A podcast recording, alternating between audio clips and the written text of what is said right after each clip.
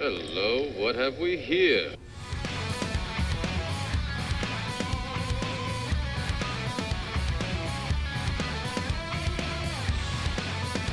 Welcome to IDP Nation, the place for IDP and draft coverage. We are your hosts, Dan and Daryl. We have you covered from your LB1 to your taxi squad.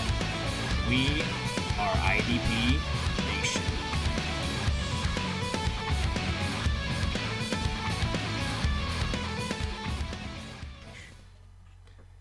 Welcome back. We have another episode of IDP Nation for you, Daryl. How are you? Doing pretty good, Dan. How are you? Pretty good. We delayed recording a couple times, but so we are recording tonight. We're actually doing a double header here, which could go a little rough, but we have off tomorrow, both of us. So IDP Nation will drop on Monday, and the IDP Dig podcast will drop in a couple days. We won't drop them back to back. Like can you dig it? Can you dig it? Yes. From the Warriors. Warriors, come out to play. You have to be pretty old to know that movie, so we just dated our audience here. But we did. Yeah, but it's a good movie. If you ever want to check it out, it's a bad 80s movie, but it's still good. Even the bad 80s movies are great, man. Yeah. 80s was a great time. They were. I look back on them, and they were so great. Definitely. So that being said, a lot of podcasts and things are going into off-season mode, and a lot of things are going into off-season mode. But rookie season is in full swing, definitely. And yes. Watching some of these guys, it's kind of interesting. So what we're going to do on today's show is actually rewind a bit. And this time last year, we were looking at these prospects getting ready for the 2019 NFL Draft. And we did all sorts of mock drafts and all this other stuff. Looking back, we did a mock draft before the draft. So we had, before we even knew where they landed, just talent-wise, where they would go. So we're going to do a mock draft, me and Daryl here, and then we're going to take a look back at what me and some other people in the industry mocked and see how it lined up as an interesting exercise here. And in the coming weeks, I'm sure Daryl and I will get together a mock draft. Maybe we can invite some people on to mock with us. Or at least, have them contribute in some way. Maybe we'll do the mock off draft and kind of go over the results on the pod to get you ready for maybe your league drafts before the NFL draft. There are a few that do that. None of mine do. Any of yours, Daryl? I'm trying to think. I know everybody's going nuts over startups like crazy because. Actually, I cut a couple leagues. I actually had a couple leagues that folded, which I wasn't complaining about. But I have picked up a couple of leagues, and it's the campus to Canton type leagues. So that's something I've been wanting to do. So while I vowed to cut out some, I did pick up those. I've picked up two there. So, two of them. But I've dropped like four. With Eric, I picked up two of those. Eric got you involved in. Yeah, Eric has got one, and then a follower of mine, a fellow Nebraska Cornhusker fan. You're a Nebraska Cornhusker fan. Yes, back in the day, and still am. Was a huge Cornhusker fan, especially when Tom Osborne was there. So how many teams do you follow in college? I count three now. If I swear to God, if you say Iowa, I will drop my headphones right now and come to freaking Amish country. Don't do it. We have too many podcasts to do for you to do that. So you're lucky. Anyway, yes. I joined his league, but like I said, I've dropped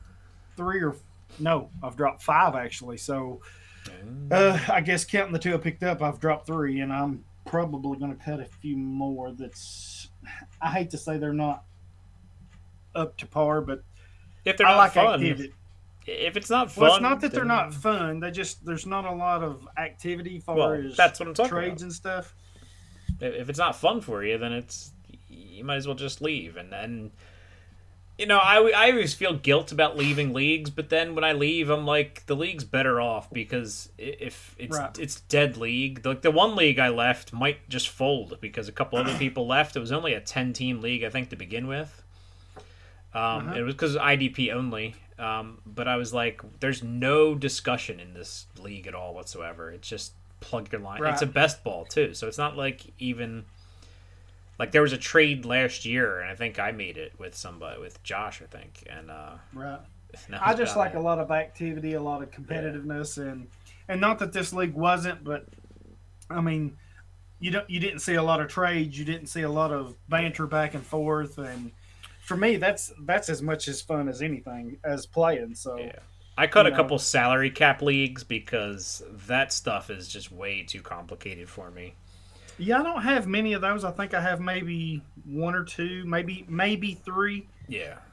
Just to keep kind of, I like to have a variety, so I like to kind of keep that at least one or two of those in, so I can just kind of stay up to date and see where the value is and compare it to everything else. Yeah. I think it helps you a lot if you can have a good mix or variety of different type of leagues. Well, I kept the leagues. I kept a couple of the salary cap leagues. It's just I had too many of them, and it was just getting to the point where I did not have enough time to devote to it, and it's unfortunate because I liked the leagues, and I was building the one team I was building from basically nothing, which I enjoyed, but... It was just too complicated. I ended up messing a few things up because I didn't have the time to devote to it. And it's really, maybe it's best if you just leave the league so that somebody that can give that time. And while we're at it here, if you're interested in I think it's an oligarchy league is how it's described.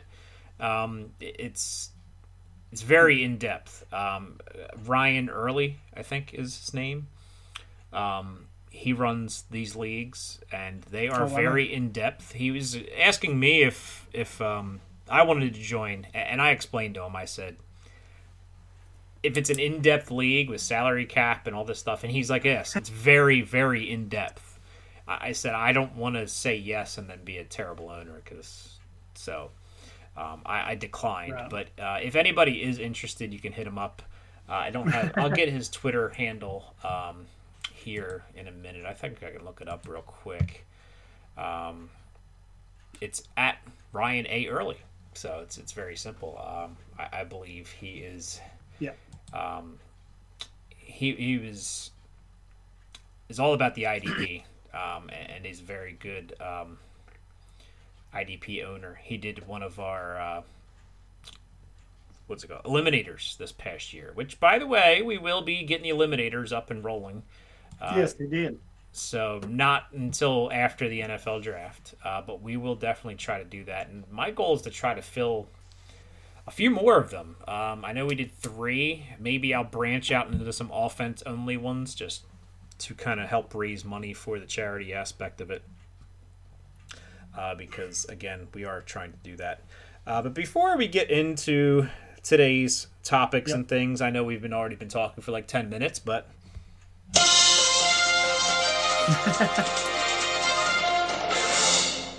Some personal news.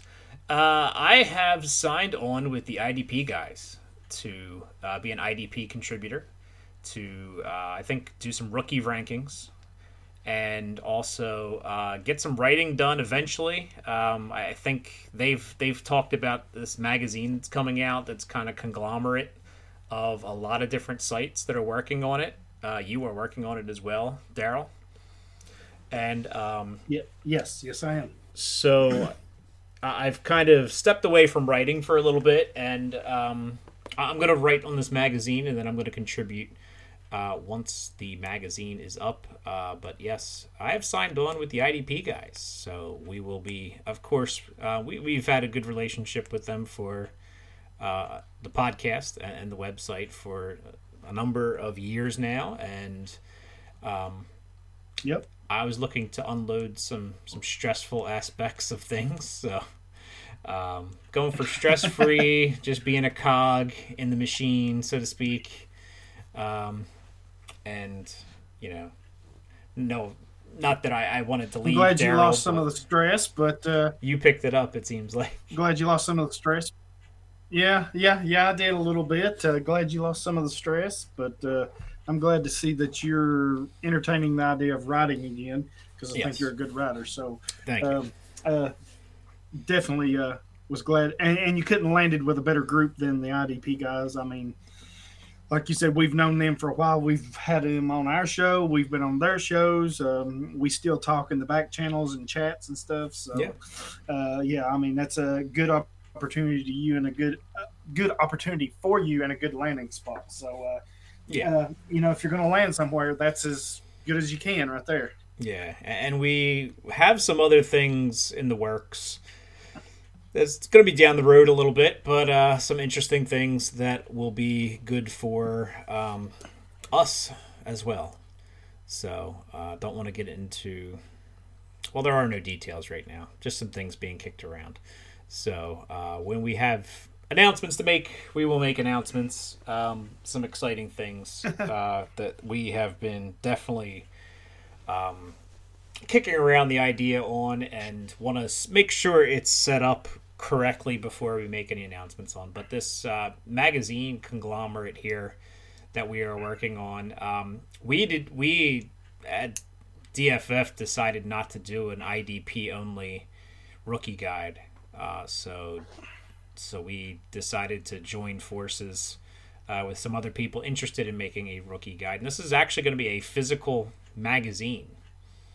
I believe it is going to be available digitally as well, but I believe I'm super excited this about is going to be an actual, like, in the mail magazine, which is kind of cool because I could say I'm a published magazine writer. Exactly. After all those years, and I still have a bookshelf over here of... tons of magazines, and I don't know about you, Dan, but while most of those are out of date by the time they hit the shelves or whatever, they all are. I still, you know, I still buy them because they're still, well, at least the ones that I buy, there's a few like Fantasy Football Index. Love that magazine. There's just some stuff in there that I can't find anywhere else, and I like it. I buy it every year, and I have them going all the way back to the late 90s, and I'm just not going to get rid of them. I'm kind of like you, to be in a published physical magazine. That's I like that because that's just something I've always kind of dreamed of, you know. So. I mean, we you could argue that you could print out our PDF that we made, and that's a you know, you could make that a magazine, but it's not. That's the same. A little different than going to the store and pulling one off the shelf and or what have you. So this is it's big for me, and I know it is you too. So and also I believe I was on no, maybe not, but also Walton Sperling has joined the IDP guys. I think I'm getting him confused with somebody else. Has joined, and you know, they have a growing IDP guys are growing, man. Growing very much so. Not only just I think the idea is, you know, and they've only been around for I think 2 years. Like really, it's a website and entity. So last year they've not been around too long. Well, we update here. You're I guess we now Houston's up 28-18. Yeah. No, I need a field goal. Sorry. They're up 28-18 with 7 minutes left. So that's plenty of time. Come on, Battlehawks. Get me within 8. Yeah. That's all I ask. You don't have to win. Just get me within 8. Our listeners are going to think we're crazy. Well, yes, because this is in live time, and then, you know, tomorrow morning when they're listening to this, they'll be like, what are they talking about? But it's XFL betting that we got going on here. I bet the Battlehawks +8. So I think they'll come back and the first leg of my bet worked out. I picked the who won today? The Dallas. Dallas was a minus. Oh, Dallas minus 6.5, and they won by 7. So they helped me out there, but anyway, we at the IDP guys, they last year they absorbed the F3 pod and other things that they have. So it's not just an IDP website anymore. It's kind of a all shapes and sizes kind of website. I'm doing a terrible job of plugging that right now, by the way. But it's been a long day. Been a long day. Been a good day to try to... But like you said, I'd gotten away from writing. Just too much going on in life in general. And looking to be able to slow down a bit and... right. I wanted to definitely keep podcasting, and writing was kind of one of those things that kind of I like doing. It's just I'm not letting you out for podcasting. That just ain't happening. Yeah. If I had to pick one thing, like if I was given an ultimatum that I need to pick one thing, then I'd stick with the podcast. But writing is something I enjoy, and when I have time to do it, it's is something I'm passionate about, and a lot of the research that I put into it helps me with everything fantasy. And it's even if you just dive a little bit deep into stats and things, it helps you become a better IDP player. Right. So getting back to this week's episode,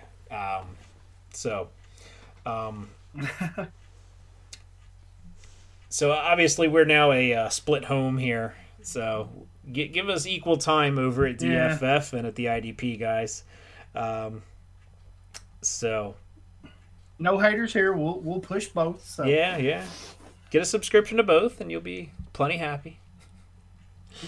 Yep. Anyways, you won't need to go anywhere else if you get subscriptions to both. So that's true. You get everything you need. Anyway, we got some... Good news, everyone! Kind of good news. There's no injury news in the offseason. So it... Yes. It can't be terrible news. So what's the news going on today? Or this week? We've got some... We'll jump right into it. Very good news for us IDP players. The NFL reinstated Browns defensive end Myles Garrett. It appears that he's going to be ready for week 1. There's some, if you've been following this on social media and some of the fantasy sites or football sites, there's I guess it's now going into a legality thing between him and Mason Rudolph. Because they both say, are standing behind, one of them, Garrett says he said the N-word. Rudolph says he didn't. So now there's getting lawyers involved. So, and I don't really care about all that. I'm just, for us IDP guys, getting Myles Garrett back on the field is a huge, huge plus. Probably going to lead the league or be among the league leaders in sacks and stuff like that. He's just a great player. And it's good to see him back on. Yeah, what he did was horrific, and you'd put it right up there with some of the horrific things you've seen, like Vontaze Burfict, and Ndamukong Suh, just doing things that are. But this kind of took it to a whole new level to swing a helmet at somebody. It did. Stomping on somebody. It's dirty as hell, but. But yeah, taking somebody's helmet and trying to swing. He's lucky that he missed. He's lucky he didn't crack. If he hit him right way, that'd been. Ooh. Yeah, if he hit him square, he could have killed him possibly. It would have been seriously injured him. So I think he missed like 8 games. I think it was, or more than that, 10 games, something around there. I think that's right. If you look at the other... I would say it was between 8 and 10. I'm not exactly sure. Yeah, I forget what week it happened. He didn't play after that week. I know that. No, he didn't. But, I mean, I think he still goes up there as one of my top three defensive ends. I haven't really looked at rankings for 2020 yet. I kind of tend to do that after free agency because I want to see where these people end up, what teams they end up on, scheme changes. You know, we got a lot to take into consideration. Right. That's why I think it's good to have fluid rankings and to have a set of here's where I stand right now rankings. But I think you have to revamp them every few months to kind of, you know, I think in season things change from week to week. It depends on how you're looking at things. I'm more of a dynasty player. I'm constantly quick in mine. So but unless something drastic happens, like somebody loses their job, there really shouldn't be, to your dynasty rankings, that big of a wiggle. You know, people moving up, I guess, and some people creeping down, I guess, but right. Dynasty rankings, you really shouldn't be changing on a whim. You understand what I'm trying to say? Yeah, I do. There's a difference. There's some things... Go ahead. There's a difference between your redraft rankings, which can be drastically different than your dynasty rankings. Right. Because if you told me last year, you know, oh, I dropped Myles Garrett out of my rankings for redraft, sure, but I still want him on my team as a top three defensive end, so I would not really have dropped him out of my dynasty rankings last year. He would still be like one or two. Yeah, me either. I mean, obviously, the threat of him being suspended further was still there, but I still wouldn't really move him much. But yeah, I mean, you're right. Redraft, I'm probably dropping him quite a bit. Yeah. But in Dynasty, with the uncertainty until now, you know, you kind of moved him down just a little bit, but now that he's back, I think you can just put him back where you think he is football-wise. You don't have to really worry about off-the-field stuff. Yeah. So, yeah, you know, at least for me, that's where I'm at. I'm putting him where I think he should be. I don't think he's the overall number one because I just – right now, that's Danielle Hunter, but yeah, I mean he's back in the conversation because he's back on the field, and yeah. That's the thing. You've said it a million times. Availability is your best ability. Absolutely. Whether it's an injury or off the field issue or whatever, if you're not on the field, you're no good to nobody, even in fantasy. So, yeah, he's stated. So, you know, you can plug him back in your lineups and your rosters and treat him accordingly because he's still one of probably the top five defensive in the league. So, all right, enough about him. What's next?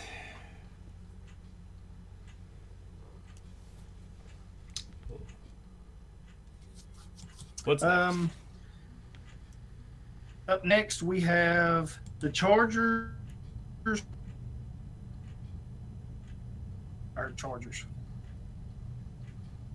Raiders extension.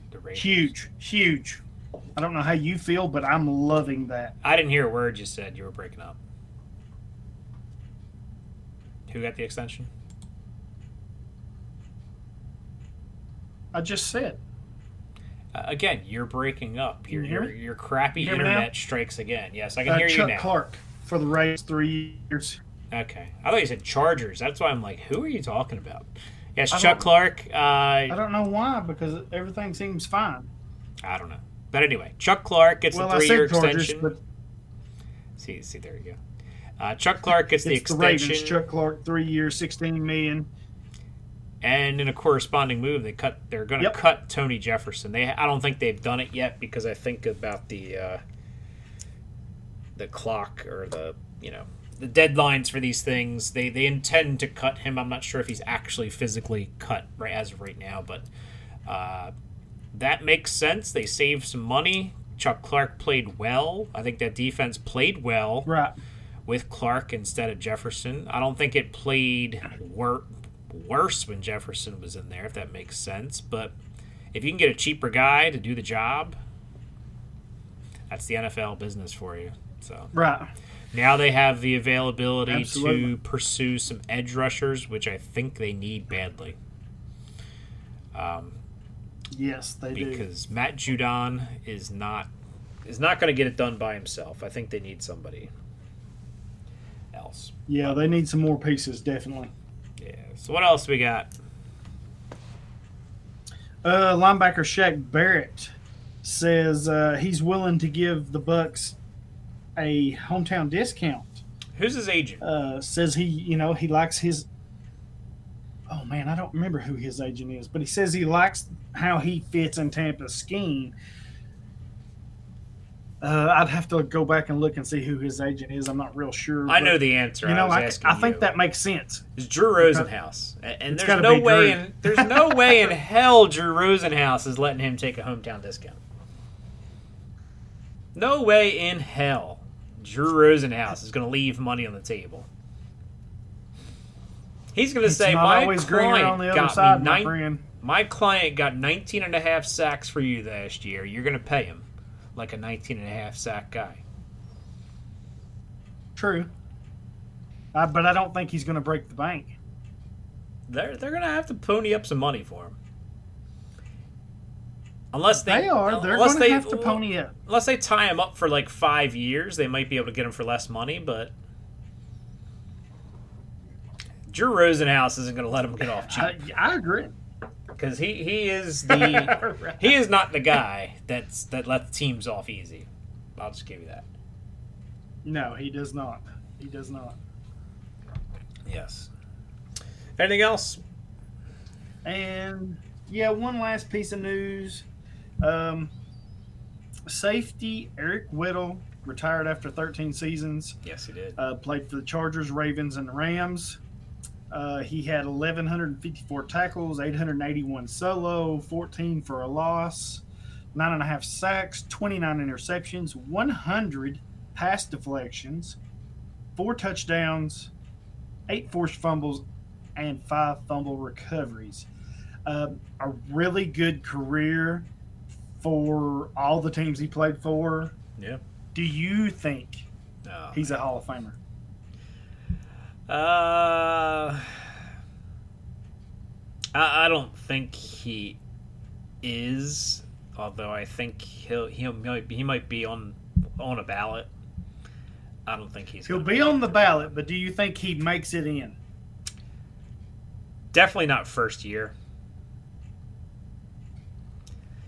Like third year, fourth year, he might get in. Depends on who else is on the ballot too. A lot of these times. I think he was a really, really good player. I don't know. Hall of Fame to me should be head and shoulders above. Would you vote him in? I don't have a vote. I'd have to see who else is there. Like, no, I'm not saying you have a vote. I'm just saying you keep up with this. Everybody does. If you were a voter and you had a vote, would you vote him? I'm not saying first time.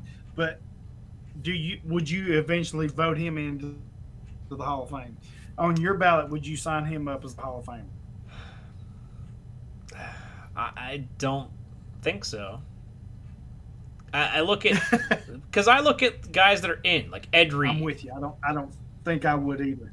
Ed Reed, head and shoulders above. Definite Hall of Famer. Eric Weddle, definitely Hall of Famer. Yes. He has the Super Bowls. He has the knack for playmaking. Eric Weddle was a solid, really, really good NFL player. I don't think he's a Hall of Famer, though. There's tons of solid NFL players that don't deserve to be in the Hall of Fame, just because Hall of Fame should be the tippy-top best. And I don't think you can put Eric Weddle in the tippy-top best. He's very, very good. I'm not saying he wasn't good. I'm just We're so quick to crown people Hall of Famers, I think, nowadays. Everybody's a Hall of Famer because they vote so many people in, it seems like. I like to keep that hall sacred and small. You start letting, you know... It should be elite. It should be.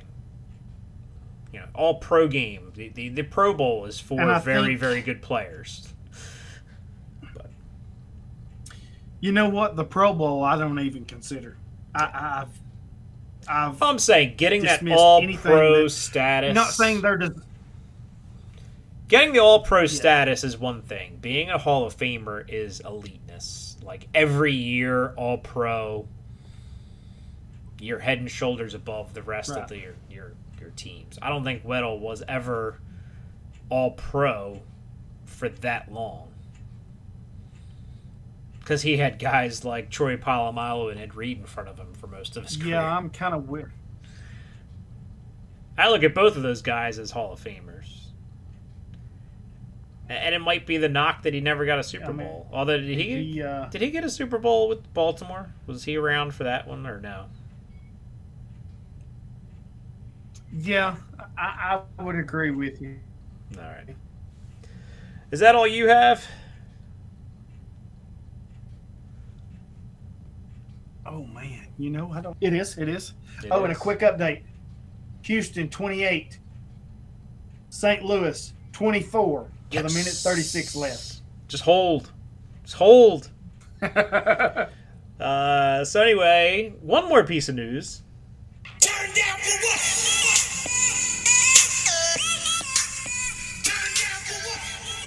Daryl didn't want to report this, but J.J. Watt got married on Saturday. His hatred for the Texans. I hate you. He didn't want to report that J.J. Watt got married. Roll Tide on the... So. I didn't even know he's engaged, so that's kind of a surprise to me. Not that I really keep interest in tabs into roll professional players. Roll Tide. But his wife apparently played for the U.S. national women's soccer team, I believe, if I'm not mistaken. If that's what... I don't know. Maybe I misread that. She was some kind of national sports. Actually, I think it was soccer. The national women's soccer team, I think it was.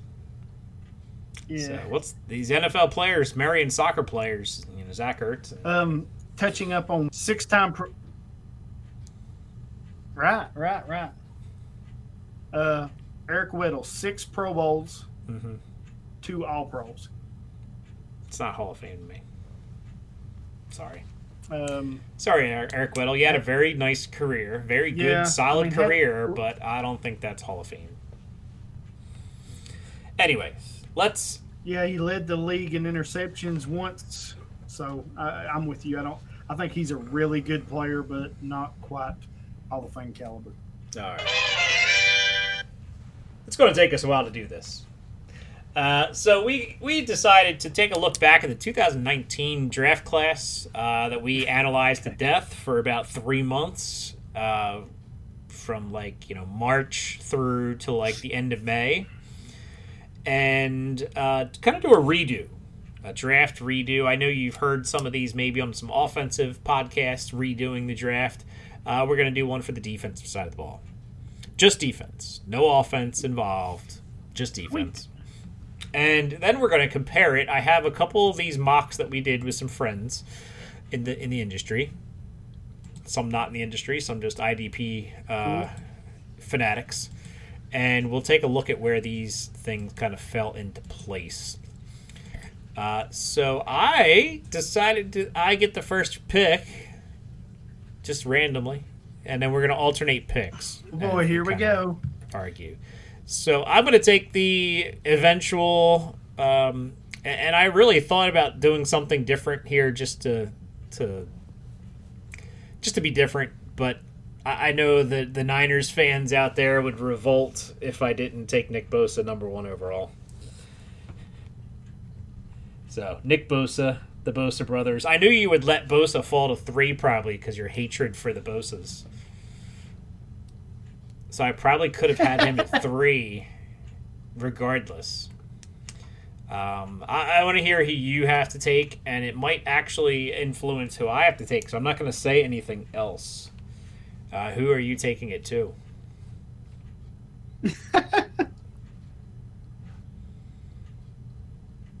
Hello?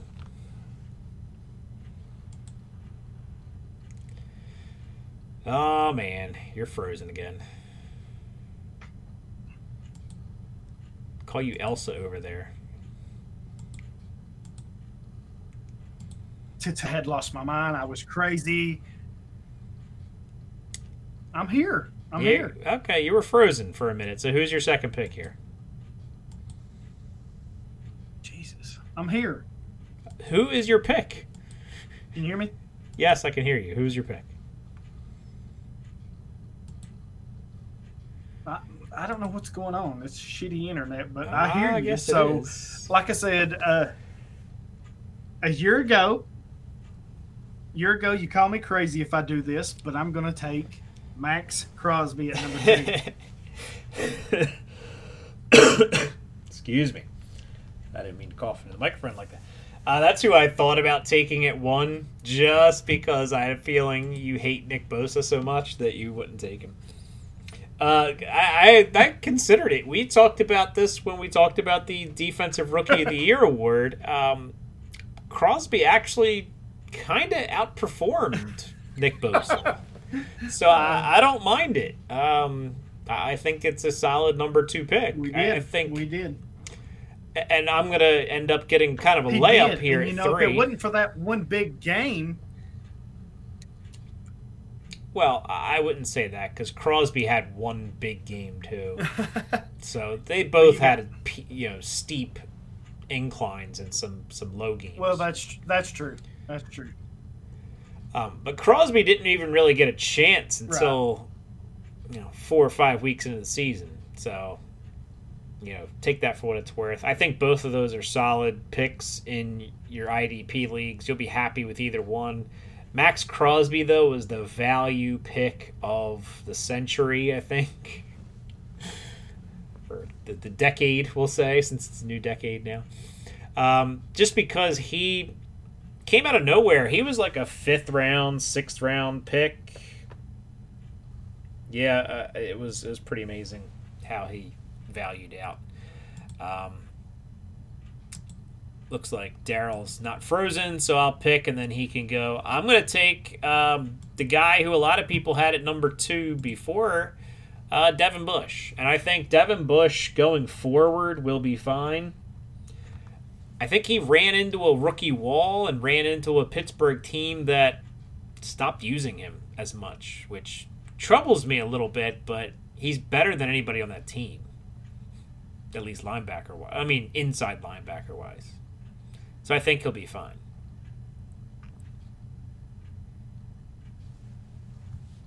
Who you got at 4?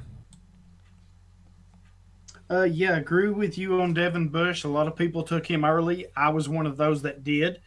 Still believe in him. Think he hit the rookie wall, so I kind of agree with you on that. So at number 4, I'm going to follow you right up, and I'm going to take Devin White. He got off to a bit of a slow start, was a little bit injured, but when he got healthy and was on the field down the stretch, he was making some huge plays for them. So I'm going to take Devin White of the Tampa Bay Bucs. Yeah, and I thought about White just because, average per game, he actually did a little better than Devin Bush. He missed 3 games, was a big part of the reason why he wasn't higher in scoring. But I don't think you can still go wrong with either of the Devons, but I don't think they'd be as high as Bosa or Crosby if you were having a draft right now. I don't either.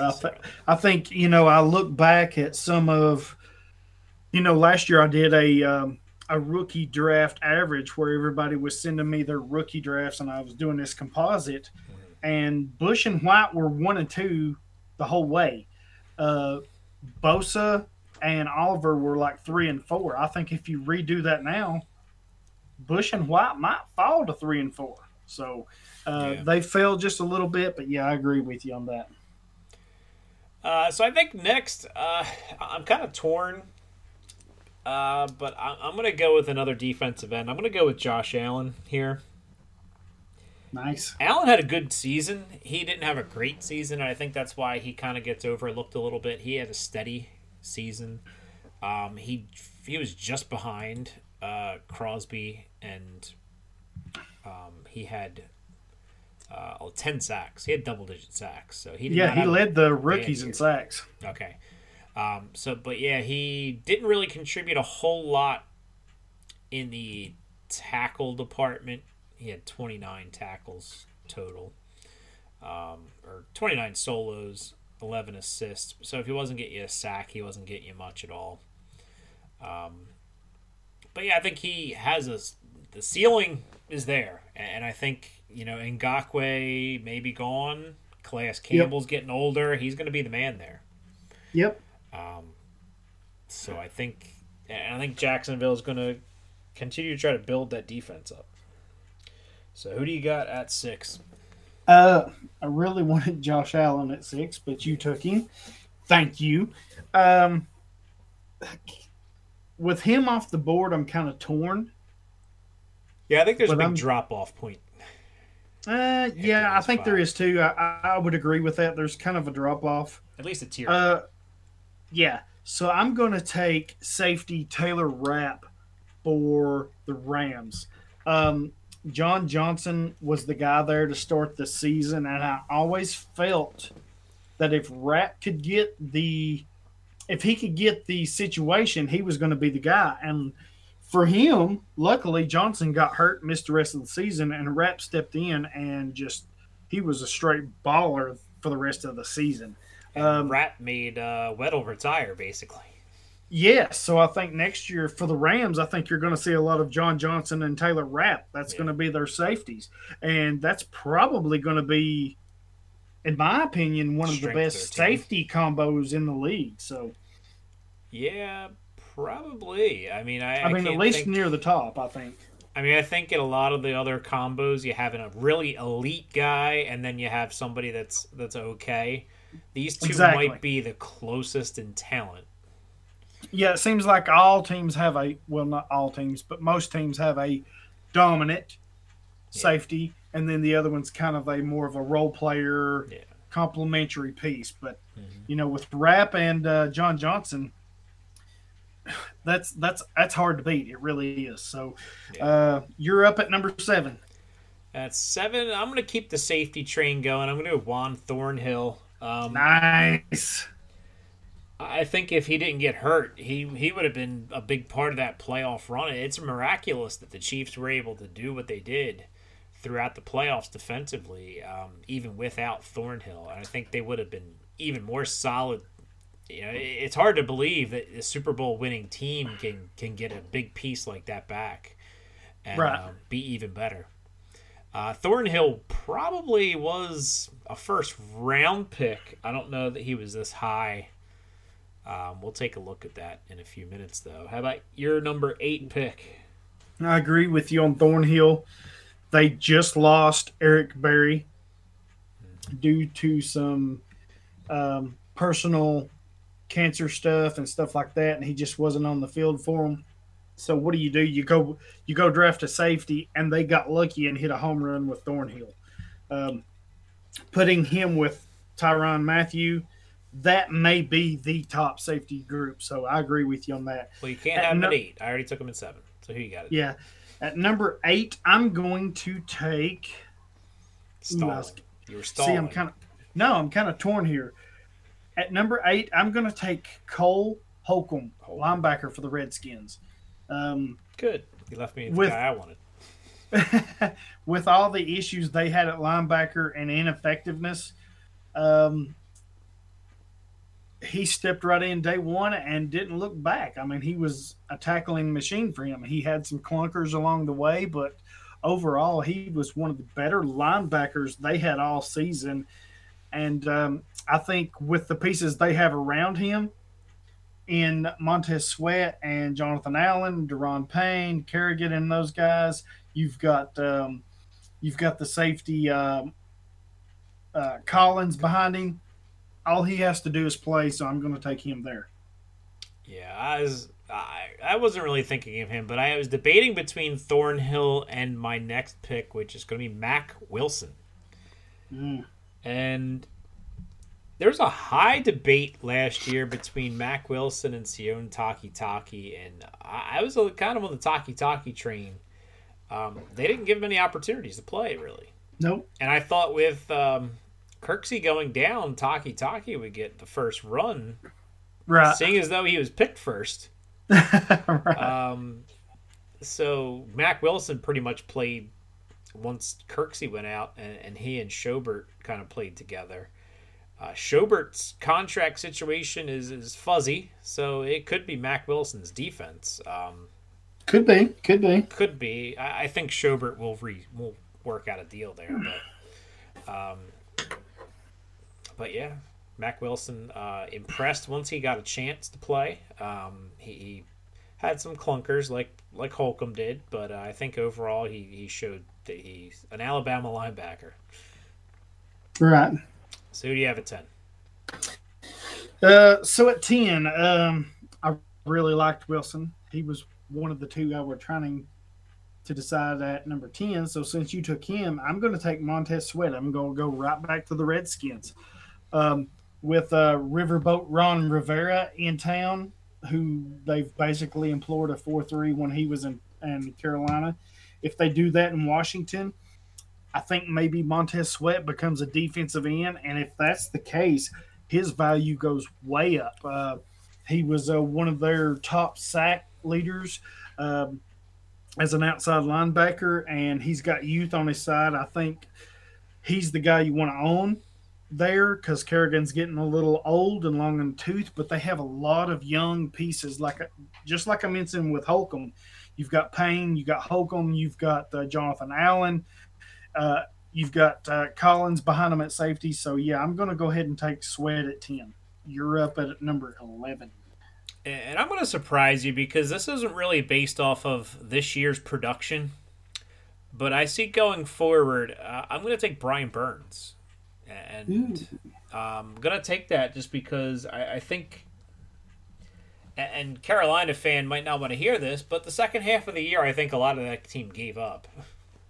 Right. And they're bringing in a new system. They're going to probably be a 4-3, according to what I can tell, which means Burns will stay on the line as a defensive end. He had a really hot start to the season, and then after the bye week, he was almost not there, it seemed like. So I think he may have hit a rookie wall, may have been dealing with some injuries, but I really think that he has the talent in the league to get to the quarterback, and I think he will do nothing but grow in that Carolina scheme. You know, they're now without Luke Kuechly. They're looking for leaders to step up on this team, and I think Burns could be one of those. Did not score maybe as well as a lot of players that are ahead of him, you know, if you look at your scoring, but I think going forward he would still be somebody I'd be targeting. Nice. So, and I may have reached.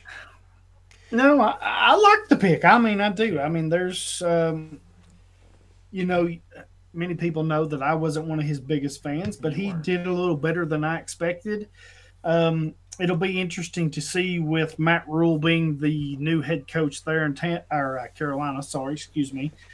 With him being the new head coach there, what type of scheme they use and how they use Brian Burns. So yeah, I like it, and I'm like you. I think down the stretch, Burns played better and better each week. So I like that pick. You're up. Last pick of the first round. Oh, man. Okay, so number 12. I know you're going to absolutely hate this. It's a corner. I'm going to take cornerback Byron Murphy of the Arizona Cardinals. And before you bash me... I don't hate the pick. You know what... If you're in a league that doesn't play corners specifically, then take this guy off your board. Yeah. I get that. You know, I'm not totally stupid on that, but you can take him.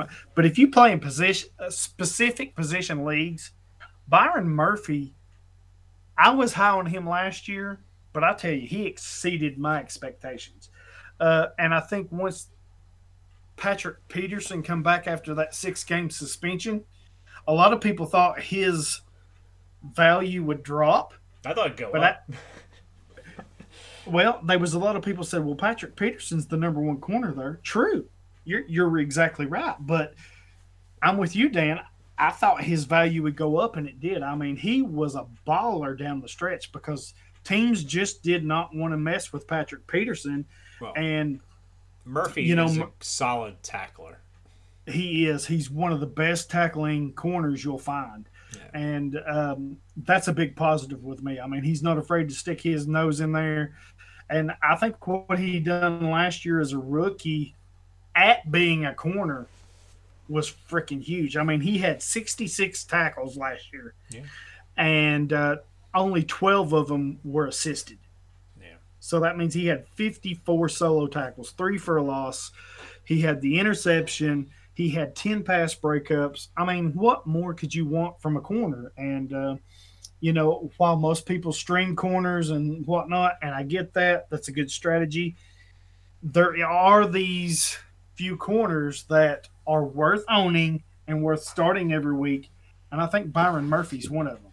Because what's these teams going to do? He's going to get better, but do you pick on Patrick Peterson or do you pick on Byron Murphy? I think most teams are going to look at Byron Murphy, and at least for the next couple years, I think he's going to be the guy they pick on, and he's going to put up big numbers because he has enough talent. He can be that good. So, yeah, I mean, looking at some of his games, 5 tackles, 7 tackles, 9 tackles, 7 tackles, 6 tackles. There's not many games where he had 5 or less tackles, and that's what you want. And like you mentioned, he's not afraid to come up and tackle on the running game, so – I'll take him there at 12. I'm not taking a corner until the last round. Of course not, you hater. 7th round of my rookie draft, I'll take a corner. And that's where I took Byron Murphy a lot of times is 7th round in my rookie drafts. I may have taken him a little earlier in a couple of them. I got him late as well, but just because in my drafts I kind of looked at, okay, where's he falling? And I just kept watching, and he'd fall to me, and I took him late. But yeah, I agree with you. All right. So I'm going to get one of the – see, I reached on Burns a bit, but I think I'm going to get one of the best value picks. And I say this, his situation this year is a little cloudy because he got to play some stud snaps because Quan Alexander tore his pec. Damn you. So it's going to be Dre Greenlaw from the Niners. Damn it. Anyway, but Dre Greenlaw, even when Alexander came back in the playoffs, they couldn't keep him off the field. Right. He's going to find ways to play. Now, when the Niners aren't in base 4-3 formations, it's going to be who comes off the field. Is it going to be Quan Alexander, who they paid a ton of money to? I wouldn't be surprised to see the 49ers try to get out of that contract this year. Or I think I've seen because I think Dre Greenlaw and Fred Warner are the future there at that linebacking crew. And I do too, and time, I can't remember what I seen, but I think 2021 is really where the 49ers can let Quan go. I can't remember. It's something to do with the cap number, but I think 2021's the spot. So, but if you followed Quan Alexander's career, it's inevitable that he's going to get hurt, right? And then Dre Greenlaw will pick up his snap. So the first few weeks, Dre Greenlaw might not be a good play, but once Alexander's out, he'll pick up the slack. And it hurts me to say, but Greenlaw made some of the biggest plays that burnt the Seahawks this year. But yeah, two big plays I think I can remember off the top of my head that he made. I think because he got that interception from Wilson. And he also got that goal line tackle that prevented Hollister from getting in and getting the 3 seed instead of the, which might have turned out worse for the Seahawks. I don't know. I think it would have been worse for the Niners to have to play our weekend. But But yeah, Dre Greenlaw's the pick at 201. Who do you got at 202? I wanted Greenlaw, you dirty rotten. Hate you. Already called me an a-hole. Come on, relax. I hate being snipped like that. You don't even get this on your team. So I know, but it's not. That's not the point. But agree with you on the pick though. I'm going to go with one that I think most people would have had in their top 5 to 7 rookies. I'm going to go ahead and take Kalon Ferrell, the other defensive end for Oakland. Nobody would have had Max Crosby ahead of him. Nobody, yes, you're right. Yeah, nobody. I'm sorry. There's one person. Okay. You know who it's good. You know who it would be, too, don't you? Well, yeah, I do. Dingus would have had Max Crosby ahead of Kalon Ferrell. I do. But overall, most people had Kalon Ferrell as a top pick. Of course, the Raiders did. They took him at number 4, which I thought was a little high. I really did. But I thought he was one of the safer picks, one of the better picks of the draft. I kind of think he received so much attention, I think it kind of took him out of it. And then he kind of hit a rookie wall. And then with Max Crosby having so much success, it just kind of took away from him. I think he's going to get better. And with Max Crosby being that bookend, I think those two are going to be very formidable. He's a second-year player at this point. I mean, we can pump the brakes a little bit. Right. Like, he's not a bust. Right. No, he's not a bust.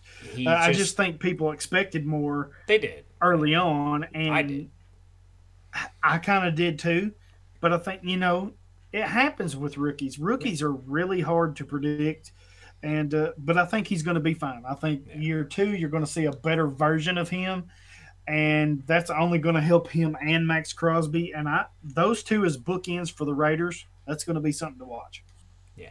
Really, one of the things you have to pay attention to in fantasy football is if you're relying on any of these rookies year one, you're hurting. You're not going to be a championship team unless these guys, they have a top season. And even you look at the top rookies that we just talked about, they weren't the top in sacks. Like, they had good seasons, they weren't great seasons. This isn't their ceiling for most of these guys. Right. I think with rookies, you order it.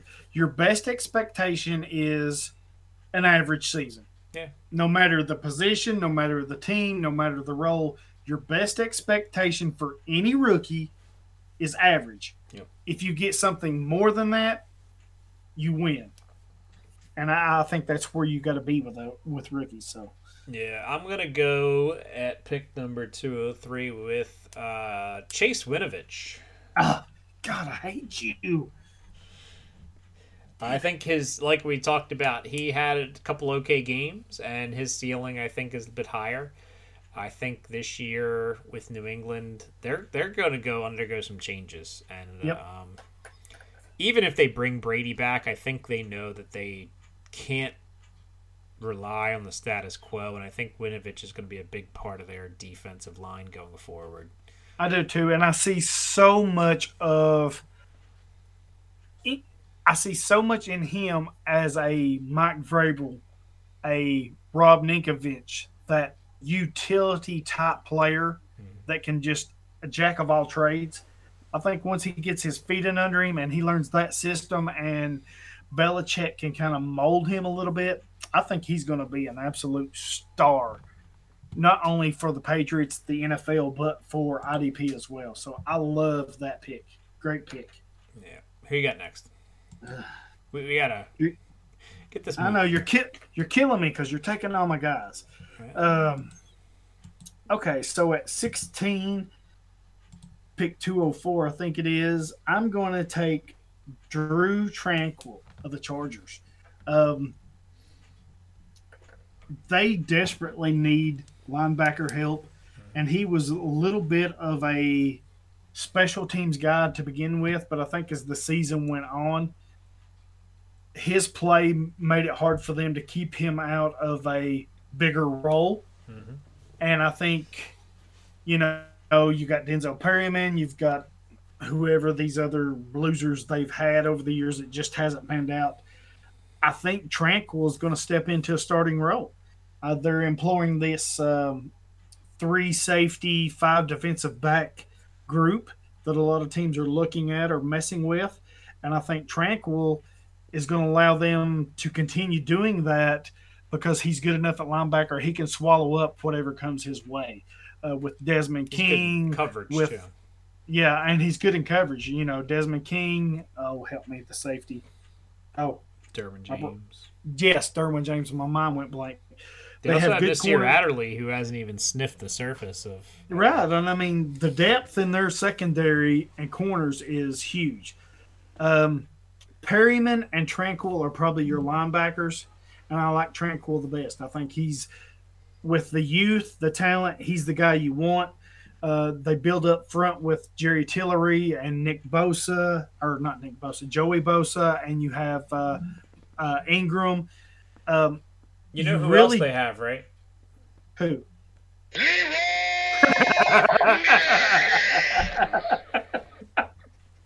Oh, shit. You should have known it was coming. You got me. I wouldn't even expect you got me. That's one for you. I'm putting it on the board. I forgot about that. Oh, you're such a shit.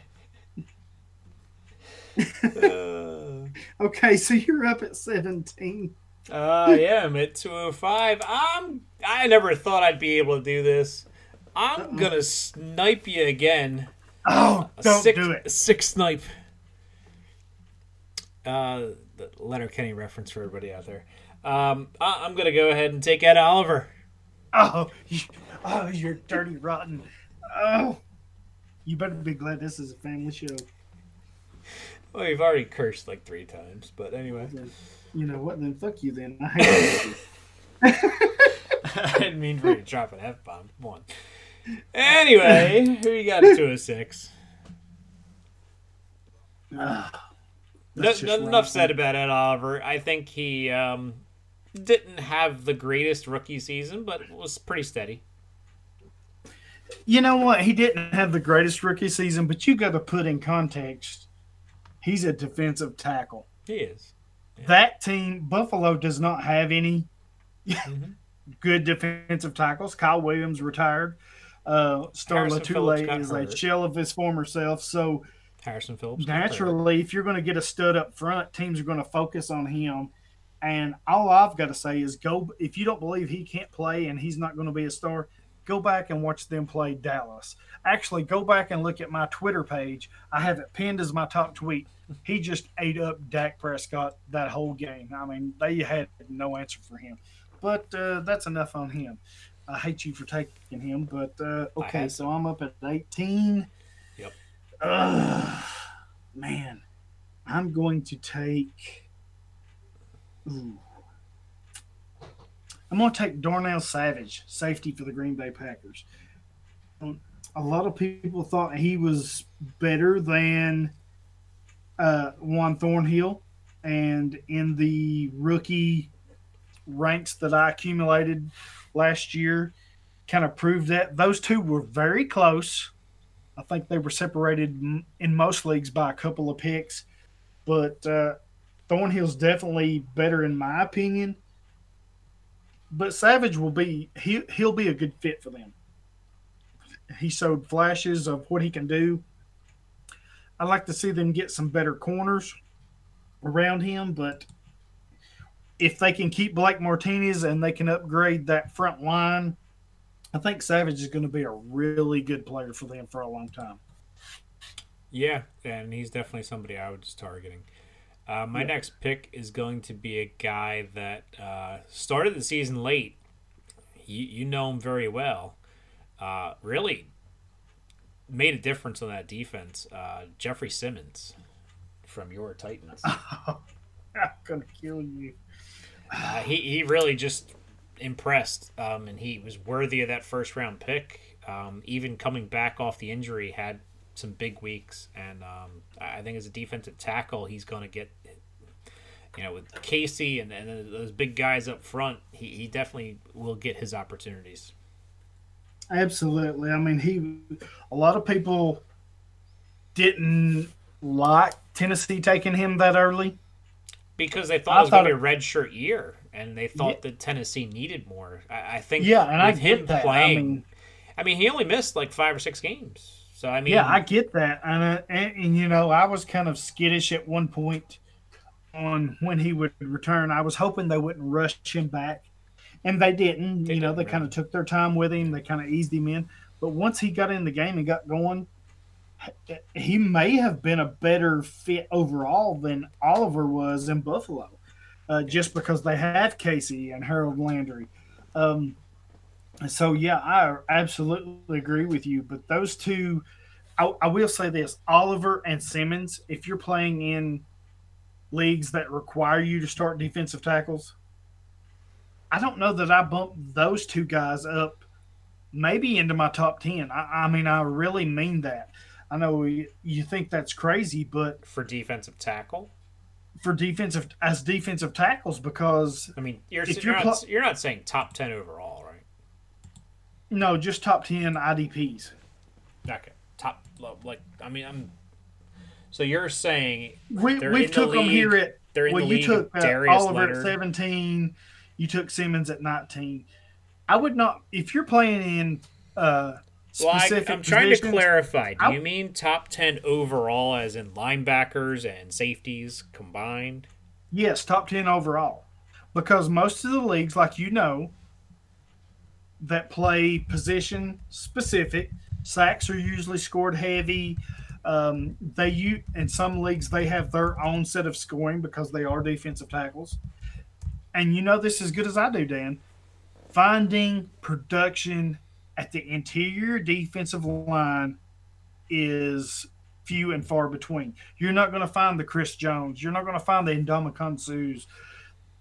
They're not as common as your linebackers, your safety. So, hey, I'm not. If you want to take them in the top 10, I'm not. If your team needs that, I would not be opposed to taking them in the top 10. I really wouldn't, because I think. So, you can't look at what everybody's doing. You have to look at what your team needs. And if these two guys are that good, then you can take them in the top 10, and I would not frown at that. I really wouldn't. So you're saying that – so I can name you 10 guys just off the top of my head. Darius Leonard, Bobby Wagner, Landon Collins, Buda Baker. You're talking about 10 first. Overall. That's IDP. What I was asking you. No, I was talking about rookies. This is what we're doing, the rookie draft. Oh, okay. I was trying to clarify, and you kind of just were like, "My bad." Like that's what I was like. What are you talking about? Like you, my bad. You got me fired up. You took 2 of my guys. You stealing sticky fingers. Fired up. So who are you taking now that I sniped you? All right. So I'm. I think 20. You're just stalling. You just go on these rants to stall so you can find who you're going to take next. No. You do this shit on purpose. You know what you're doing. You're not stupid. You're right. I'm taking good players. Man, at number 20. Ooh. If I wasn't sniping you, I wouldn't be doing my job. I'm very taking true. Good players. Very true. Man, I think this is where the next big drop-off is. There's still a few good guys. I think the next 5 picks is where after that it'll drop off. I think right here, bad as I hate to say this, I think right here I have to go with safety Kari Willis of the Indianapolis Colts. Had a pretty good rookie season for them. Yeah. Put up some good tackle numbers. And they need it. I mean, they have Darius Leonard, who's their superstar. Anthony Walker's okay. They don't have a lot up front. They don't have a lot in the secondary. I know they have Rocky and Sin at corner, and he's really good. But I think overall I would rather have Kari Willis because I think he's going to play. You know, have Amani Hooker, or not Amani Hooker, but what's his name? Help me, Dan. Malik Hooker, yeah. Malik Hooker at safety, but can he stay healthy? That's been a big question with him all the way back to his days at Ohio State. I think Kari Willis gives him a little more stability at that spot. And in fantasy, that's one of the bigger scoring positions. So I'm going to take him at number 20. Yeah, I think he covered more for Gaithers than he did Hooker. But he did. Yeah, he did. But, I mean, even still with Gaithers and Hooker's inability to stay on the field, I think just having him there was a big plus for them. I had to play Kyree Willis in a few leagues. I did too. Out of necessity. The next, I mean, like I said, there's a few good guys here that I could pick, and I'm looking at three linebackers that I could take, and any one of them I think would be okay.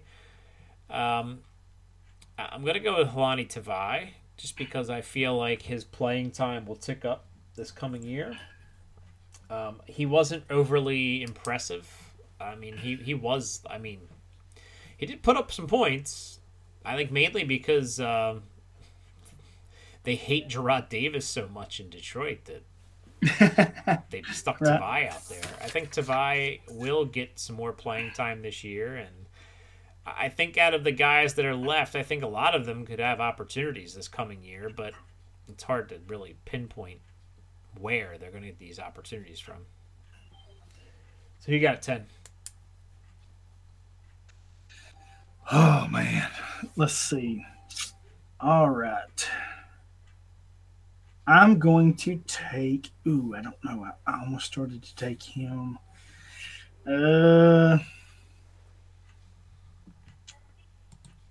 You know what? I'm going to come back with a guy that didn't receive a lot of playing time early on.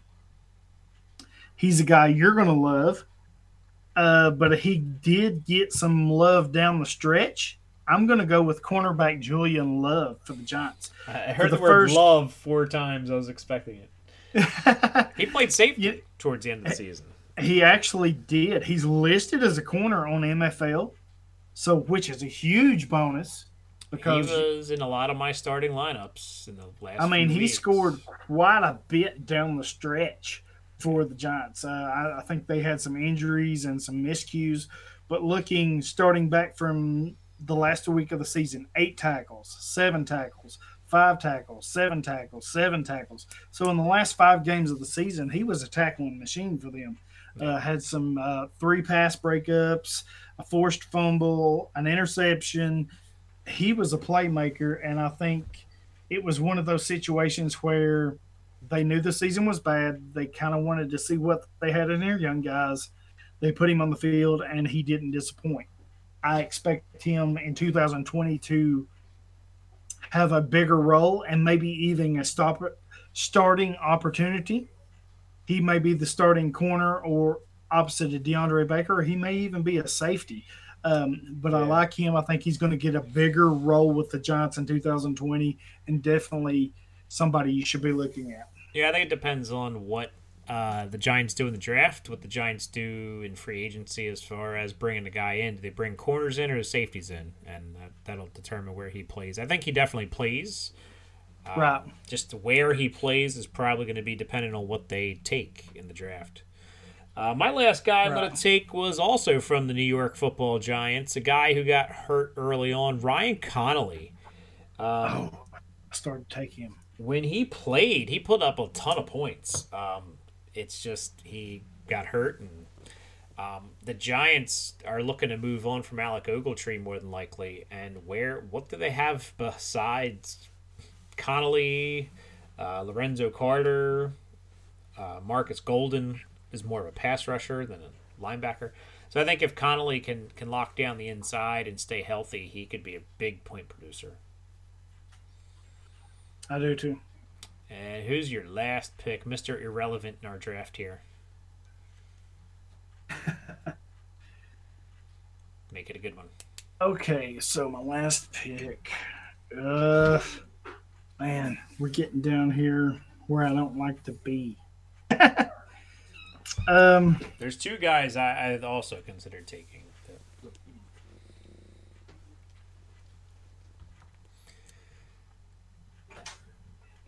I think, oh man, this is tough. It really is tough. I think I'm going to take. You know they aren't going to have to be on your team, right? This is just an extra. No, I do know that. I'm just kind of trying to decide here. I think I'm going to go with Jermaine Pratt, linebacker for Cincinnati. Okay. They're kind of going into a youth movement.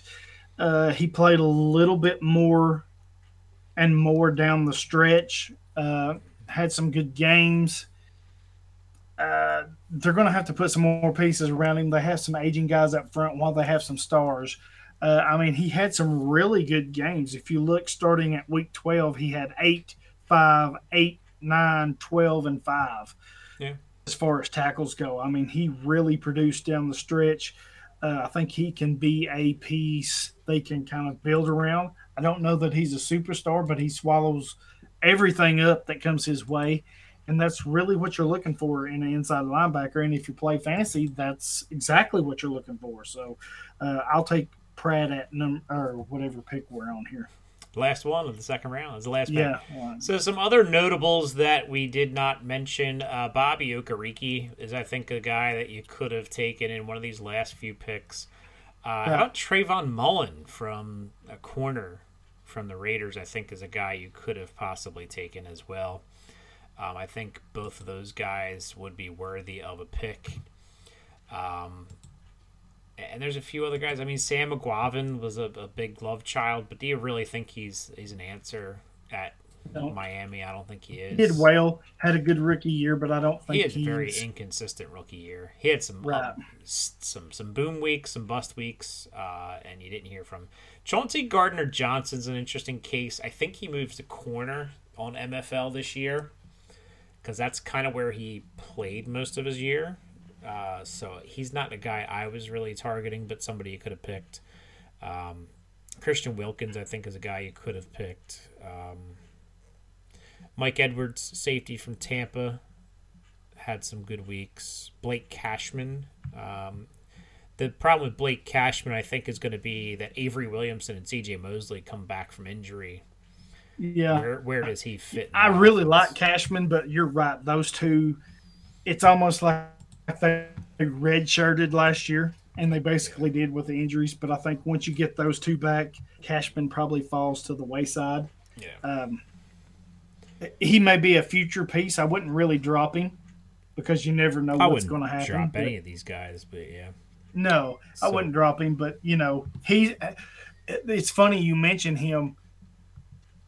Do you know of a rookie that had a better season than he did or as good a season as he did and is going to basically be insignificant for 2020 because, like you said, they get Avery Williamson and C.J. Mosley. Both are two premium tackler players that just basically made him irrelevant for 2020, in my opinion. Depends on free agency, I think. But let's take a look at the signed. So before we go, let's take a look at what we did as a group back in March. I think it was April 8th. Actually, was I think the last edit we made right before the draft. The number one pick was Devin White. 2 was Nick Bosa. 3 was Ed Oliver. So Ed Oliver dropped a ton. Quinnen Williams was not even taken in this exercise, was 4th by you, by the way. 5th was Brian Burns. So Burns dropped a little bit. Devin Bush vaulted up from 6. Josh Allen. Rashawn Gary, who I don't want on any of my teams. Was an 8th pick. 9th pick was Mac Wilson. I actually own him in a few leagues. Why? He's not going to do anything. Because I think he's going to be... He's not. They have Smith and Smith right now. He's done. And I'm not crazy and wasn't crazy about where Gary landed in Green Bay because of their 3-4 system. But he showed a few flashes. I think they can bring him along. I think he'll be a decent piece for them, so I'm not completely done with him just yet, but I don't have him on any team. He's a fringe player for me. I don't have him on any teams. Well, you suck. I'm smart. I've taught That's you nothing. All. I'm smart. I didn't take him. You're smart. Mac Wilson was 9. I took him at 9. Are you calling me dumb? Can I just get through this? Jesus Christ. I took Mac Wilson at 9, figuring the Alabama linebacker would do well. So he turned around. Clelin Ferrell was 10. Amani Hooker was 11. Yeah. We didn't mention him. Nasir Adderley was 12. We didn't mention him, although that's mostly due to injury, I think. Ja'Kai Polite, I don't even think is in the league anymore, was the second-round pick. I took Montez Sweat at 202, so that wasn't a bad pick. Ben Burke-Hervin went third in the second round. Ooh. I think he expected him to go a lot higher. Khalil Hodge went at 2.04. Oh, man. Terrell Hanks went at 205. Jeff Allison went at 206. Guess who made those Hodge and Allison picks? And the guys didn't even make a roster. You did. I hate you. Jalen Ferguson was the next pick, and he's in the league and doing okay. Taylor Rapp was at 8. He's not doing too bad in the second round. Chauncey Gardner-Johnson was at 9 in the second round. Joe Giles Harris was at 10. Cameron Smith was at 11, and Juan Thornhill was at 12. So, yeah, that was the pre-draft before we knew where these guys fell. Max Crosby, by the way, was taken at 312 in that pick. Once we knew where they landed, here's how they... That would be the biggest riser of the whole draft. Yeah. Well, 3.12, IDP John did a nice job of snagging him before he landed on the Raiders. But anyway, right. The post-draft mock that we did, Nick Bosa went 1, Bush 2, White 3, Oliver 4, Quentin Williams 5, Josh Allen 6, Brian Burns 7. We forgot about somebody that I think we're going to want to remember, and I think we're looking at numbers. Jonathan Abram. Oh, yes. Oh, yes. I think. Wow. It's amazing how you forget this stuff. I think I would have taken him. Oh, I would have probably taken him. Probably over Mac Wilson. I would have taken him late first, probably. But anyway, Montez Sweat. I would have took, kind of matching up here, I took Taylor Rapp at 6. You took Juan Thornhill at 7. I think I put Abram just between those two. I think I take Abram just ahead of Thornhill right there. Yeah. Yeah, I can see that. Anyway, Burns was 7. Abram was 8. Sweat was 9. Gary was 10. Farrell was 11. Thornhill was 12. Savage was 1 in the second round. Wilkins was 2 in the second round. Pratt 3rd. Winovich 4th, which is pretty much where he went. Pretty accurate. Helani Tavai went 5th. Okereke went 6th. Jeffrey Simmons went 7th, which is exactly where I took him. Blake Cashman went 8. Marquise Blair went 9, and I would still take him in the third round, I think, if we continued this. Greedy Williams went 10. Sione Takitaki went 11, and Zach Allen went 12 to the Cardinals, and he didn't do much this year. I think he got hurt, but just an interesting exercise to see where we differed, postseason and preseason and pre-draft. So if you see somebody doing one of these pre-draft drafts, take it with a grain of salt. Right. Because it's always great to look back a year later. And you could end up with some terrible guys. Some terrible picks if you drafted now. So, anyways,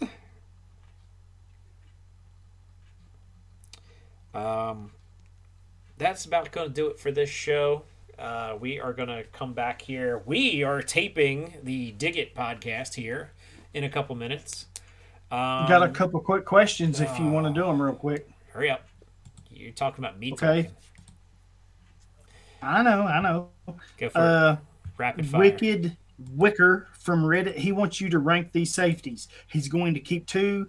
The scoring is touchdown 6. 3/4 of a point for assists, 1.5 for solos, sacks are 4, interceptions are 6, forced fumbles, fumble recoveries are 4, safeties are 10, tackles for loss 2.5, pass breakups 1.5. Eric Reed, John Johnson, Sean Williams, Tracy Walker, and Keanu Neal. Rank those 5, and he's probably going to keep 2. Rank them? Yeah. I would probably put John Johnson at 1. Okay.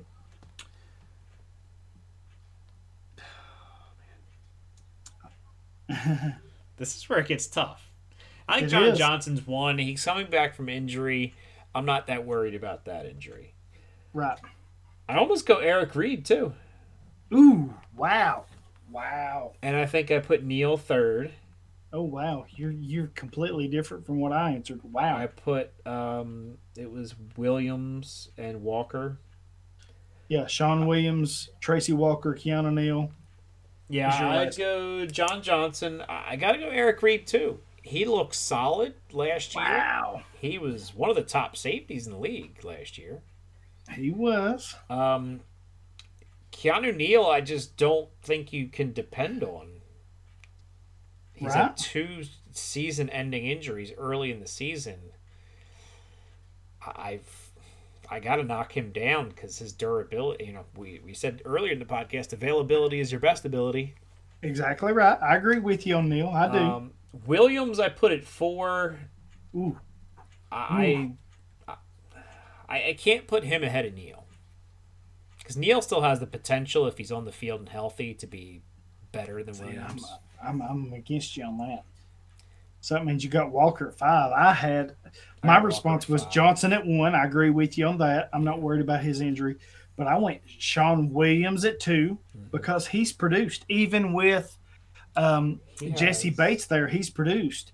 Keanu Neal, I love the guy, has all the potential in the world, but he can't stay healthy. I went Eric Reed at 3, Keanu Neal because he is good at 4, and then I went Tracy Walker at 5. Wow. I'm kind of surprised you put Sean Williams so far down. Reed has had such a good season, and I can't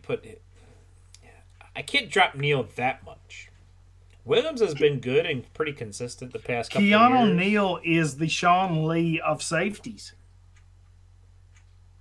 I wouldn't go that far. Yes, he is. He's been hurt. He hasn't played 2 of the last 3 years, dude. Come on. Bull. You know better. You know better. I'll fight you. You know better. Well, if you're only keeping 2, then that's 2 I'd keep. Eric Reed and John Johnson.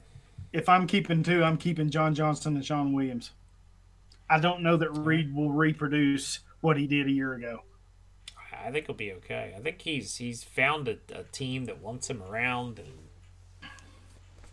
I see that. I get it, but I want to see another year of it. Luke Kuechly's no longer there stealing tackles, so... Very true. Very true. Depends on what they do in free agency and the draft, but I mean, you could very well see Reed have a better season next year without Luke Kuechly. Okay. I want to see that. If he can give me, if Eric Reed can give me just as good a season or better this year, then I'm in. But I want to see it.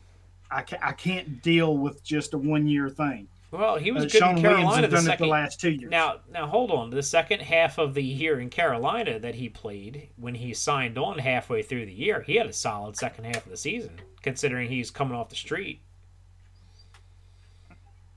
So true. I'll give you that. Had it not been for the protest stuff keeping him from being on the field, with teams kind of... Here's my thing. Pseudo blackballing him there. I mean, he would have probably played a full season that year. Right, and I'll give you that. But here's my thing: we both agree on John Johnson as the top safety out of that group. Sean Williams, Eric Reed. You make valid points for Eric Reed. I get it. Now that I listen to you, I get it. But Sean Williams is doing what he does, and being a top 10 safety with another top 10 safety right beside him and Jesse Bates. When you can do that and have somebody just as good as you playing beside of you, that's hard to beat. We talked about safety duos. Cincinnati may have one of the best safety duos in the league with Williams and Jesse Bates. They do. I'm not saying that he's not any good. I just would rather have the other guys ahead of him. So last season... We'll agree to disagree. I'll take Williams, you take Reed. Last season, scoring, pretty balanced scoring, not maybe the same. Sean Williams was the 12th safety. Okay. And Eric Reed was the second safety overall. Okay. And in this league that I'm looking at, I mean, in one of the other leagues, Eric Reed was number one. Jesse Bates was 7. I mean, I'm not saying that Tracy Walker was actually 11th. Oh, wow. And he missed 2 games, so I don't know. Sean Williams was consistent. Was he great? Not really. He was consistent. Not great, but you knew what you got with him. Yes. You could trust him. You could depend on him. Got it. Any other questions? One more real quick. Marshy92 from Reddit. He's new to IDP. He wants an IDP trade value check. His league starts 2 D-line, 3 linebackers, 2 defensive backs, 3 flexes. Scoring is 2 per tackle, 6 per interception, 6 per sack, 3 per half sack. He wants to know the trade value of Bud Dupree and Cole Holcomb as far as picks. And looking at his post here on Reddit, the owner is wanting both. The guy that's wanting these wants both of them. He's asking, not the guy that's wanting them, but the owner of these, Marshy. He's wondering if he can get a third for each of them, which would basically be 2/3 for Dupree and Holcomb. Does he take it? I think he does. I like Holcomb better than most people. I just don't know that you're going to get more than a third for him. And if you can get a third for Bud Dupree, I think you jump on it all day. Yeah, I'd take your thirds. So if you can get 2/3, yeah, I definitely think you take those. I would almost even say maybe if you could get a second and a fourth, that would be. Oh, if you can get a second and a fourth, jump on it. But I don't know that. I mean, it would be a late second, probably. Yeah, I don't know that anybody's going to give you a second. So 2/3, I think, is fair. Yeah, I think if you can get the 2/3, I agree. That's more than fair because I think you can turn those into something. You're talking rookie picks, so. Right. And the one thing about this draft class, from what I'm seeing on the offensive side of the ball. You pretty much got all offense probably going first round. Because, yes. I mean... Well... I don't know that Isaiah Simmons... I mean, Chase Young might sneak up in the bottom half of the first round. Those two are going to be your probable... Isaiah Simmons and... to me, McKinney looks really good. Those are the three. McKinney, Simmons, and Young would be the three that would go in the first round, maybe. After that, I think you're looking at later rounds, but definitely those three are candidates. Yeah. Looking at the exercise we just did, I'm not going to bump any D tackles too high in my drafts. No, not this year, no. I mean, Kinlaw is good. I haven't watched. Kinlaw's good. Derek Brown's good, but I don't think they are Jeffrey Simmons, Ed Oliver. I don't know that they're even. But we're looking at those guys. Even we're looking 17th before we even took a defensive tackle. Right. Postseason. So I think, looking at it in hindsight, I think 2/3 is fair, and I think at those 2/3 you end up with. The guys that go late first, you might even end up with like I don't know. It's hard to say who's going to be there. I would say you'd end up with some pretty good players, though. I mean, you could end up with Delpit.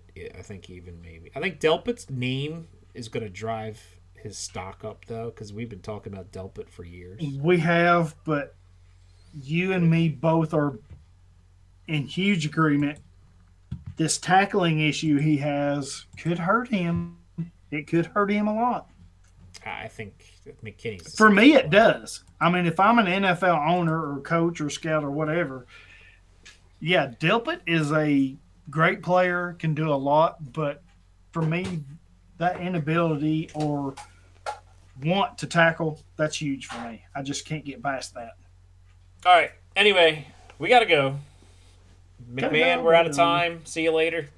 But anyway, we thank you for the questions. We'll get some more questions. We will probably not do this doubleheader recording again, so we'll be able to take some more time with questions. We're cutting into the dig time here that we got going on. So can you dig it? But if you want some IDP Nation swag, you can go to myfantasyfootballshirt.com. And you can find your IDP Nation stuff there. I'm going to have to get me an IDP Nation coffee mug here. You know what? I may have to get one as well. Yeah. Myself. And I may have to get a t-shirt. Because I love Valentine's Day is over, but you know what's coming up? Easter. Easter, yes. The Easter Bunny can bring you a t-shirt. IDP Nation t-shirts for all the little good boys and girls out there. Oh shoot. But anyway, I'm guessing my Battlehawks held on for their cover. I think so, yes. Alrighty. Last I seen they did, so woohoo. I think they was like 4 minutes, they were down 4, I think it was, so I think you're okay. I think I'm safe. Alright. I love those redheads, man. What are you talking about? You said, all right. Do you not know that movie? I do. Okay. He says, I love those field. Redheads. I thought he was talking about whatever. Anyways. So you don't even know. Talking about dazed and confused, man. You are dazed and confused, that's for sure. Matthew McConaughey says, I love those redheads. My Dragons came away with the win. Go Dragons. My Guardians lost. Go Hawks. They got their ass kicked. I know. DC looks legit good. DC sucks. XFL talk next. We're out. Good night. Titans up. Go Vols. Vol Nation.